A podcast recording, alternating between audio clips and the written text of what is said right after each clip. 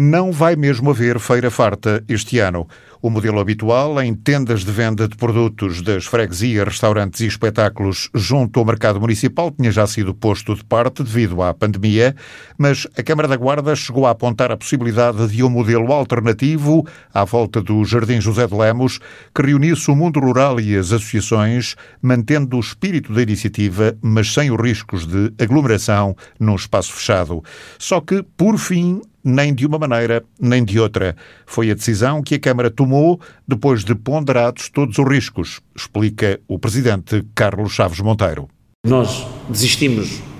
no fim mesmo, quer dizer, quando vimos mesmo que, por um lado,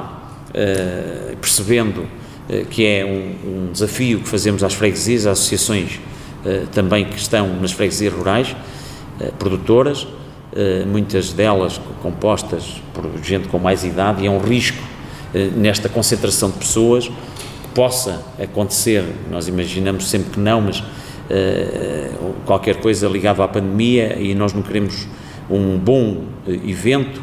colocá-lo uh, como um fator negativo naquilo que é a vida das pessoas. Ainda assim ponderamos uh, trazê-la para o centro da cidade, para os Jardins Zé de Lemos, com distanciamento, mas mesmo assim, o, não só o receio dos próprios protagonistas que, que realizam de uma forma mais direta, mas,